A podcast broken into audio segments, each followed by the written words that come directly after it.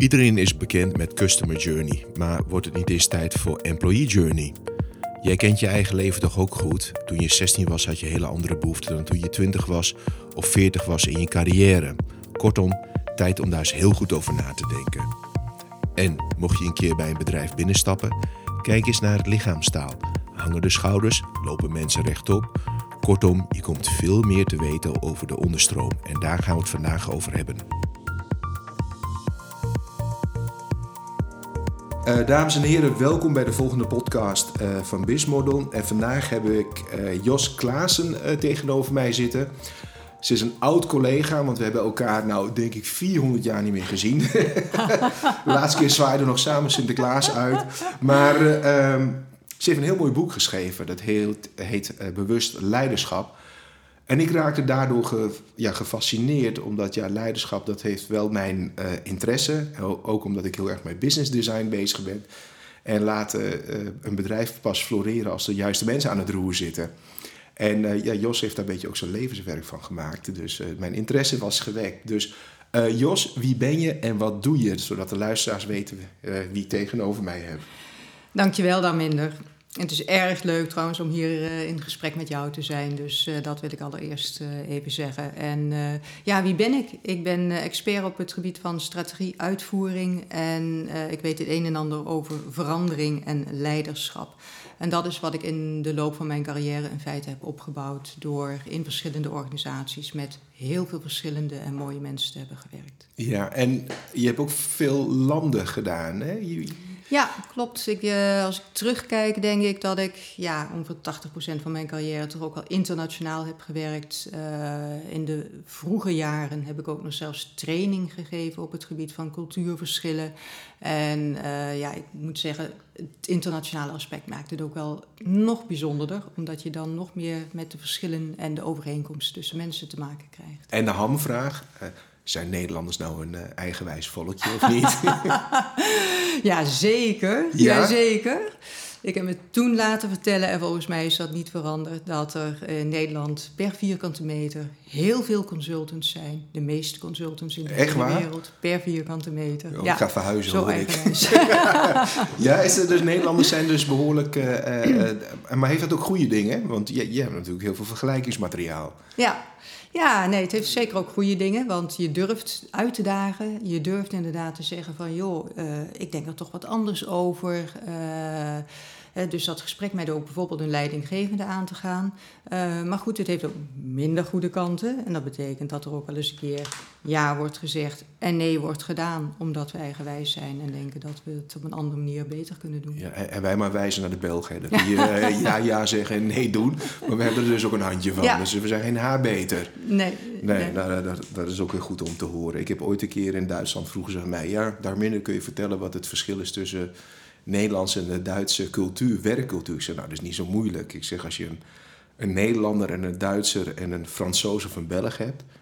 en je zegt, ja, spring in het water... dan zegt de Frans, Fransman en de Belg, uh, ja, hoe laat? En de Nederlander zegt... Uh, nou, uh, volgens mij ben jij de manager, doe jij het maar eerst even voor. En als het goed gaat, dan overweeg ik misschien om het ook te doen. En de Duitser zegt, ja, wie is dat proces? Ja. Om later te spreken. Dat is altijd, uh, toen snapte die wel waar, waarom wij Nederlanders uh, anders denken en doen. Uh, terug naar uh, uh, bewust leiderschap. Dit is een podcastserie, ja. be, uh, bestaat uit drie delen. De eerste deel gaan we het hebben over onderstroom. In het tweede deel gaan we het hebben over de strategie en de uitvoering van uh, leiderschap... of de executie van de strategie. En in het laatste deel gaan we het hebben... dus podcast nummer drie dan uit deze serie... gaan we over ja, bewust leiderschap. Wat zorgt ervoor dat een leider heel erg bewust is? Maar we gaan het eerst hebben over de onderstroom. Hè? Uh, ja. Medewerkers die krijgen automatisering om hun oren. Uh, ze verliezen hun baan, onzekerheid... Uh, Aan de andere kant zegt de overheid van... ja, je moet jezelf blijven ontwikkelen... en we stellen studiegeld via D U O beschikbaar... levensloopregeling heet dat, geloof ik. Ja, en dan zit je dan op je kantoor... Euh, naar buiten te kijken, naar koeien of naar trams. En wat speelt er eigenlijk af... in, in dat onderstromen op de Nederlandse arbeidsmarkt? Of welke trends of waarnemingen zijn er? Ja, ja. Nou ja, ik denk dat de, het, het bedrijfsleven, overheidssector... eigenlijk... in alle organisaties, in onze hele maatschappij, gewoon heel veel um, aandacht altijd is geweest voor het rationele en het zichtbare. En niet zozeer voor het onzichtbare. Maar het is onzichtbaar, maar je voelt het wel.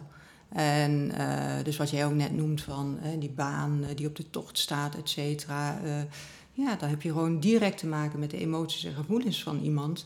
En het doet niet nogal wat met je als je inderdaad uh, je baan verliest. En dan word je toch weer op teruggeworpen op jezelf. Uh, je gaat denken van nou, wat uh, denkt mijn vrouw of man ervan? Uh, wat zullen de buren er wel niet van denken?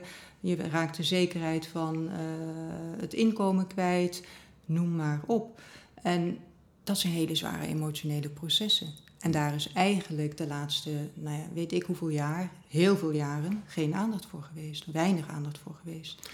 En komt dat ook omdat, uh, weet je, je moet het dak repareren als de zon schijnt. Uh, maar als het succesvol gaat, dan, ja, weet je, we, we, we hebben mensen nodig, dus je doet de gekste dingen nu. Hè, om ja. aan te trekken, als de economie heel slecht ja. gaat, dan uh, ja. gaan mensen ook weer anders acteren. Ja. Uh, ja, dat, dat, dat lijkt me ook wel moeilijk, want je kunt per definitie, uh, heb je twee uiteinden en daartussen moet je balanceren. Ja, nee, dat klopt. Uh, je ziet ook dat organisaties vaak pas in beweging komen op dat vlak als ze met de rug tegen de muur staan. Dus dat er inderdaad tijd is voor een grote turnaround. Je zag dat bij I B M, uh, je ziet dat bij tig bedrijven.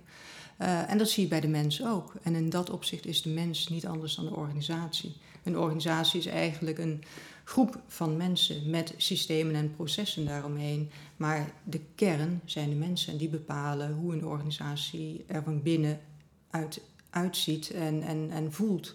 En uh, bij mensen zie je dus ook dat een burn-out kan leiden tot enorme levensveranderende lessen. En uh, ja, het klopt wat jij zegt. Je moet vaak uh, echt door iets, een gebeurtenis, een traumatische gebeurtenis of een reeks van kleinere uh, mm-hmm. gebeurtenissen in beweging komen. Ja. En uh, zijn uh, dat, dat onderstroom, dat, dat is er. Hè? Bewust leiderschap maakt daar een heel groot onderdeel van uit. Want we praten vaak over kantoren en ja. dure leaseauto's en weet ik veel wat allemaal. Ja. Maar op de balans zijn de mensen de duurste ja. assets. Ja. En daar ja. zorgen we het eigenlijk het slechtst voor. Hè? We hebben ja. uh, fantastische performance meters om te kijken hoeveel Uh, liter brandstof je per kilometer rijdt en uh, dat soort flauwekul allemaal. Hoeveel boetes je hebt gehad in je, je lease-auto loopregeling. Ja. Maar voor mensen hebben ook allerlei dashboards, maar niet voor dit soort dingen, hè? Of nee, steeds of meer. Althans niet, niet ja, meer, uh, maar zeker nog niet goed genoeg. En vaak zie je ook dat uh, bijvoorbeeld employees surveys worden dan toch niet helemaal vrij ingevuld. Hè? Dus uh, mensen voelen zich niet altijd even vrij om uh, echt hun mening uh, te geven. Uh, wat ik toch veel zie in Nederland, maar ik denk dat dat ook gewoon wereldwijd is, dus angstculturen. Uh, en dan zitten mensen gewoon echt in een kramp en, be- en bewegen niet meer. Of gaan in de weerstand en doen ja, de verkeerde dingen, zeg maar, wat, wat ook weer niet goed is voor, uh, voor de onderneming. Uh, maar ja, die meetbaarheid is, uh, is lastig, omdat je het meer over kwalitatieve dingen hebt dan over kwantitatieve dingen. Ja. En uh, ja, je kunt het een rapportcijfer geven. Uh, maar ja, het blijft een uitdaging voor, uh, voor heel veel ondernemingen. En waarin, waarin zouden bedrijven uh, van simpel tot zeer complex uh, juist kunnen innoveren om dit traject op te pakken, de onderstroom? Want ja, als, als de mensen niet tevreden zijn, ja. dan zijn de klanten ook niet tevreden. Ja. Uiteindelijk, hè? Finiet na Najar, de schrijver van uh, Employees first, customer seconds. Hij ja. was de, was de ex-C E O van H C L Technologies, een groot uh, India I T-outsourcingsbedrijf. Ja. Maar die heeft daar echt een beleid van gemaakt. En dat ging zelfs zo ver dat alle uh, supporterende afdelingen, dus H R, Finance, ja. uh, die moesten op een gegeven moment aan de mensen die met klanten contact hadden rapporteren. Dus niet ja. andersom. Ja. Die heeft ja. echt de piramide omgekeerd. En dat ja. is hem nog gelukt ook nog. Dus. Ja. Maar hoe kunnen bedrijven hier nou mee uh, uh, aanvangen, Jos? Wat, ja. wat, wat, wat zie ja. jij in, uh, in het veld gebeuren? Het ja. is natuurlijk niet een makkelijk traject. Ja. Nou, als ik naar de dynamiek in organisaties kijk, dan uh, denk ik dat er twee elementen gewoon heel belangrijk zijn. En het ene is vertrouwen en het andere is uitdagen. En in feite ben je altijd op zoek naar de balans tussen die twee. Dus je moet de mensen genoeg uitdagen en dan heb je het over een stukje ambitie, Uh, waar ook nog realisme in zit. Uh, maar het moet wel inderdaad prikkelen om inderdaad dat doel te willen gaan bereiken. En om die gezamenlijkheid uh, erin te krijgen. En die lat mag best hoog liggen, weet je wel. Die mag best wat hoger liggen dan dat je verleden jaar had, dat je gewend bent, et cetera. Maar aan de andere kant, als je die inspiraties of aspiraties, ambities wil waarmaken, dan heb je ook het vertrouwen nodig. A, het vertrouwen in jezelf en B, het vertrouwen in de anderen. En in jezelf vertrouwen, dat is ook een hele belangrijke. En ik denk dat we daar uh, als individu nog best wel wat, wat aan kunnen doen ook. Uh, en doordat je jezelf beter kent, kun je ook meer en meer in je talent gaan zitten bijvoorbeeld. En op de juiste plek, op het juiste moment in een organisatie uh, zijn. Uh, en daar, daardoor groei je dus ook weer in je zelfvertrouwen. Ja, en komt dat ook... Uh... Sorry dat ik er even inhaak, maar uh, je had het net over ver, zekerheid en vertrouwen. Ja. Hè? Ja. Uh, als je een angstcultuur hebt, heb je namelijk geen psychologische zekerheid. Ja. Hè? Dus even heel Klopt. plat geslagen. En ja. dat is wel vaak een dingetje. Dus. Maar als er heel veel angstcultuur is, dan is er ook helemaal geen ruimte in zelfontplooiing en om vertrouwen te kweken en te, nee, te krijgen. Ja, klopt. Daar schort het aan. En, uh, en dan zie je dus dat, dat zowel leidinggevenden als medewerkers vaak in de kramp zitten. Hè? Dus... Uh, Uh, die, je, je voelt dat vaak al, vind ik, als je bij bedrijven binnenkomt. Hè? Als je dan in de ontvangsthal zit en je ziet iemand uh, wegduiken, snel weglopen of wat dan ook. Uh, en dat heb ik zelfs met hogere leidinggevenden gezien. Een C E O die als een dood vogeltje uh, door de hal loopt. Dan denk ik van, dat kan niet, weet je. Dit is niet de uitstraling die je wil hebben. Hier komt geen positieve energie vandaan. Dus wordt het ook veel moeilijker om uh, als organisatie resultaten te bereiken. Let jij daarop als jij binnenkomt bij bedrijven? Ja, ja? zeker. Ja, ja, ja. Het zijn vaak hele kleine dingen. Uh, de uitstraling van het gezicht van iemand, de beweging van iemand, hoe ze met elkaar omgaan, of ze elkaar uh, durven aan te raken, hè, de, de arm of een hand geven, dat soort zaken. Oogbewegingen. Ja, je kunt heel veel lezen vanuit ja, de lichaamstaal die er wordt gesproken in feite. Ja. Ja. En is er dan niet uh, tijd om in plaats van uh, heel veel aandacht te hebben voor de customer journey, hè, waar, waar uh, marketeer, communicatie en salesmensen ontzettend veel uh, tijd uh, aan besteden. Er zijn ook tig bedrijven die zich daarmee bezighouden. Ja. Uh, maar hoe zit het nou met de, de, de employee journey? Hè? Want uh, als jij vierentwintig bent, heb je totaal andere behoeften als je vijfenveertig bent. Hè? Ja. En dan heb je kinderen. En dan als je vijfenveertig ja. gepasseerd bent, dan krijg je een beetje gedoe. Ja. En dan uh, vanaf vijftig, vijfenvijftig is het gedoe een beetje over als alles mee zit. Ja. Dus ieder mens heeft ook zo'n fase en totaal andere behoeftes. Het is niet een heel mooi lineair model. Dat, dat, dat, dat geloof ik zelf ook namelijk niet in. Uh, doen bedrijven daar iets mee? Ik denk dat de bedrijven daar nog te weinig iets mee doen. Uh, dus om even ook aan te haken op wat je daar straks zei van die customer journey en uh, de, de employee first. Voor mij is nog steeds wel de klant eerst, omdat dat je bestaansrecht is mm-hmm. als organisatie. Maar de medewerker komt gewoon uh, heel direct daarna. En uh, in mijn optiek kun je een organisatie sturen op maar eigenlijk twee elementen. En die is uitdagend voor degenen die heel erg van cijfertjes houden en allerlei andere dingen om te controleren. Maar je kunt alleen sturen op medewerkers en klanten om op een gegeven moment je doelen te bereiken als organisatie. En uh, ik denk dat, dat, dat er wel naar talent wordt gekeken. Maar als het, uh, op het moment dat een talent wordt binnengehaald, dat er eigenlijk te weinig wordt gedaan met... Uh, Ja, zit iemand nog op zijn plek? Of is dit nog het juiste moment voor dit talent op deze plek? Uh, dus die beweeglijkheid intern is, is vrij beperkt. En ik vind ook dat, ja, er wordt naar talent gekeken, maar er wordt eigenlijk in retrospectie gekeken. Dus er wordt gekeken naar het cv en wat iemand heeft gedaan. Ja. En niet zozeer wat is het potentieel van iemand. En ja, op basis zit... van het verleden wordt gekeken ja. wat heeft hij gedaan. Ja. En ja. uh, dat doet iedereen natuurlijk een beetje ja. stiekem op LinkedIn uh, ja. iets mooier voorstellen dan het uh, werkelijk is. Hè? Want het ja. is natuurlijk gewoon ja. een marktplaats. Um, maar wat gebeurt er dan? Hè? Je zegt net van als je talent binnenhaalt, dat is, dat is een proces. Ja. Maar je kunt natuurlijk het verhaal uh, mooier maken en het talent komt er denk ik achter van hé, hey, uh, jullie hadden wat beloofd en dan blijkt de praktijk helemaal niet zo te zijn. Ja, ja wat doe je dan hè, als uh, werkgever, maar ook als talent? En uh, tweede is, uh, je zei net ook van, um, uh, als je mensen, zitten mensen op een goede, op de juiste plek. Hè? Dus ja. uh, als je mensen puur functioneel indeelt, en dan kun je iedereen opzetten, maar dat wil nog niet zeggen dat hij op de juiste plek zit en uh, doet wat hij uh, moet ja. uh, doen. Ja. Maar hoe, hoe, hoe zie jij dat dan, uh, de talenten binnenhalen? Want dat is natuurlijk uh, een hele mooie, je moet proactief, reactief en van alles zijn tegenwoordig. Maar hoe, hoe, hoe haal je de talent van de toekomst uh, binnen als bedrijf? Als je ermee bezig bent, hè, vooropgesteld. Ja, ja, ja. Nou ja, ik denk dat je meer kans van slagen hebt als je iemand binnenhaalt die bewust is van zichzelf.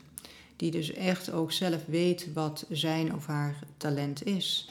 En uh, uit eigen ervaring weet ik dat dat ook een groeiproces uh, is. En um, nou, ik denk dat, dat de, iemand kan bijvoorbeeld heel goed zijn in zijn vakgebied, noem het maar even finance, kan doorgroeien naar uh, manager finance. Maar managen is weer een ander vakgebied. En het hoeft niet zo te zijn dat jij als specialist in finance meteen ook een goede manager bent uh, in finance, laat staan een goede leider bent in finance.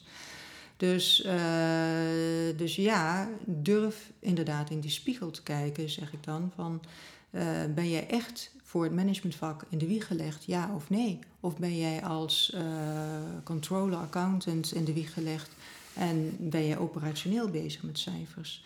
En daar zit, daar zit wel een uitdaging, want mensen willen...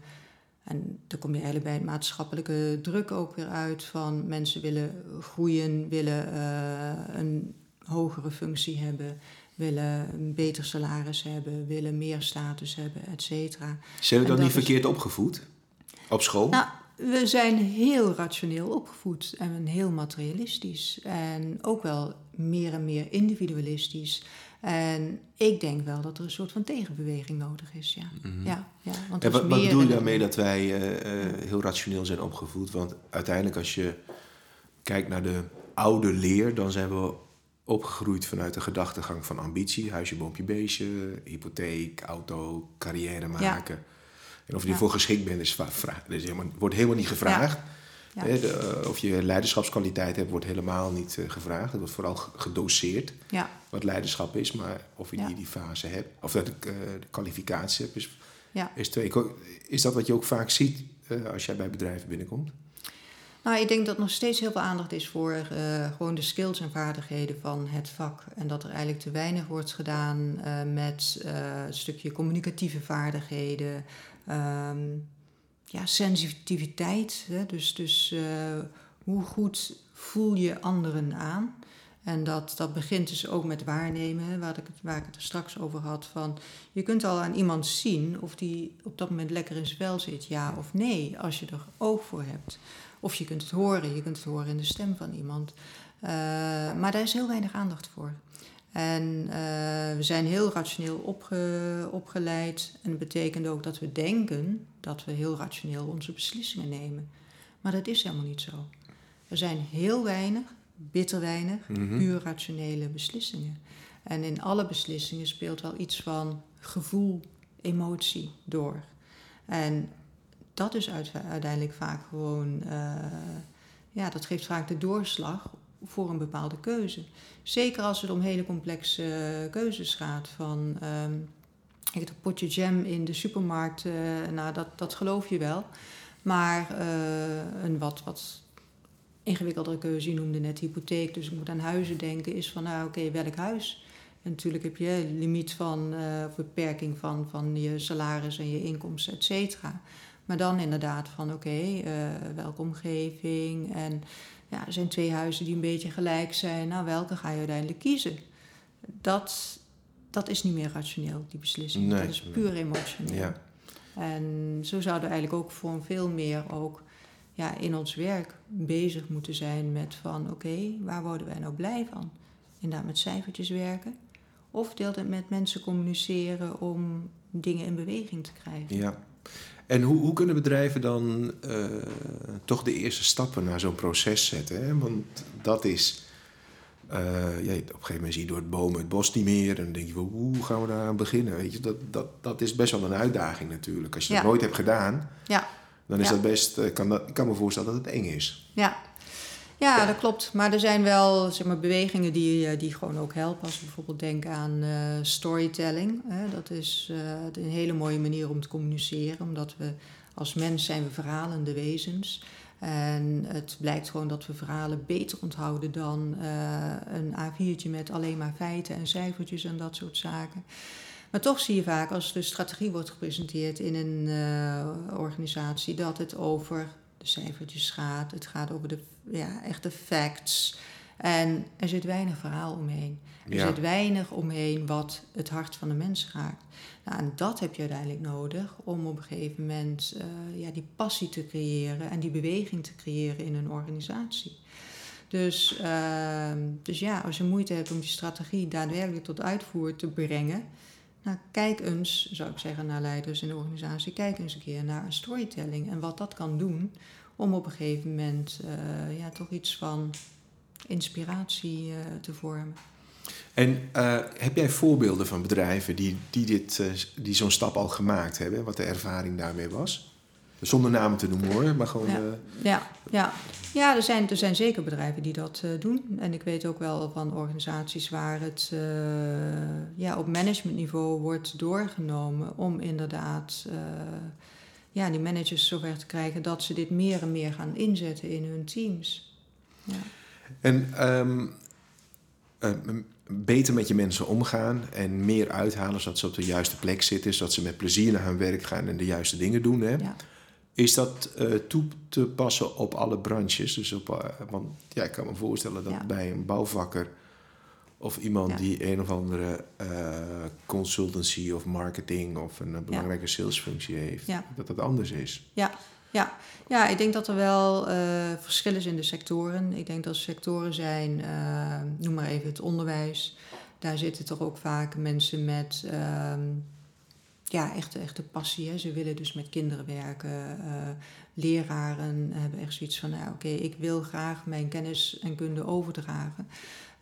Um, Daar zit, daar zit al meer die passie in, wat het makkelijker maakt om inderdaad op een goede manier met elkaar om te gaan. Uh, maar als je kijkt naar, uh, nou, noem maar grote telecombedrijven of uh, I C T-bedrijven, wordt het misschien vaak wat ingewikkelder.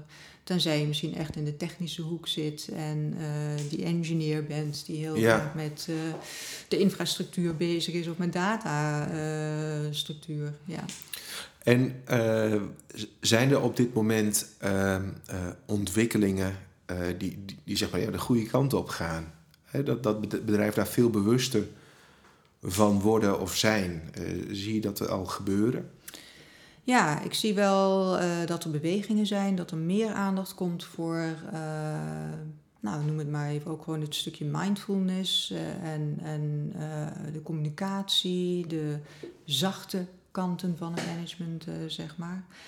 En er zijn natuurlijk ook dingen die ons dwingen. Uh, het aantal burn-out gevallen is uh, nog steeds heel hoog. En wat mij persoonlijk zorgen baart, is dat dat op steeds jongere leeftijd gebeurt. Ja. Hè? Dus echt jonge mensen uh, nog niet van school af of net van school af en net aan het studeren. En dan al burn-out. Ja. En dat denk ik van ja... verschrikkelijk, dat wil je toch niet? Nee, dat wil nee, je echt nee, niet. Nee. Dat wil je niet. Ja. Nee. En um, als het gaat om uh, uh, de bewegingen, want generatie Z komt er natuurlijk aan, of die is er al nu. Ja, die hebben hele andere kwalificaties, uh, of die hebben hele andere bagage en die verwachten ook totaal wat anders ja. van uh, werkgevers. Is dat ook zo als werkgevers daar geen Uh, beleid van maken, dat ze dan uh, ja, gewoon veel moeilijker aan een nieuwe jonge generatie uh, werknemers komen? Absoluut, absoluut. Ik denk dat uh, een partij als Accenture daar al vijf à tien jaar geleden mee geconfronteerd werd. Uh, uh, een bedrijf wat uh, een hele uh, harde werkcultuur had van uh, je moet binnen vierentwintig uur je mail beantwoorden, de, de werkdruk is heel hoog. Uh, zestig, tachtig uur in de week werken voor het bedrijf, et cetera. Je ziet dat de jongeren dat gewoon niet meer willen. En je ziet ook dat de jongeren meer uh, hun eigen koers varen en echt doen wat ze willen. Dus ook vaker eigen ondernemer worden, dat soort uh, zaken. Ja. Dus ja, voor, voor werkgevers wordt het lastiger inderdaad om die jongere generatie binnen te halen en dan ook nog eens een keer binnen te houden. Ja. Misschien hebben de jongere generatie gesnapt dat carrière maken het snelste is als je gewoon je eigen bedrijf maakt. Dan ben je meteen al directeur. Dan hoef je niet zo'n hele moeilijke kantoorpanden in om alleen uh, spelletjes te spelen ja. waar, waar ze waarschijnlijk helemaal geen zin ja. in hebben. Hè? Dat, ja. is, dat, dat kan ja. ook de andere kant uh, ja. zijn. Ja. Nou, tot zover deel één over uh, de onderstromen eigenlijk. En we komen straks in een volgende podcast terug. Uh, en dan gaan we hierop uh, verder op dit onderwerp. Dus uh, dankjewel voor het luisteren. Uh, heb je vragen, uh, zoek het boek zeker op. Bewust Leiderschap op. Kijk anders op de website van Jos Klaassen. Of je kunt dat via LinkedIn vinden. En, uh, en ook een fotootje van ons straks op uh, LinkedIn. Dus die, die zie je ook nog wel voorbij komen. Dus heb je prangende vragen, neem even contact met haar op. Of je kunt mij ook even contacten via LinkedIn. Tot de volgende uitzending.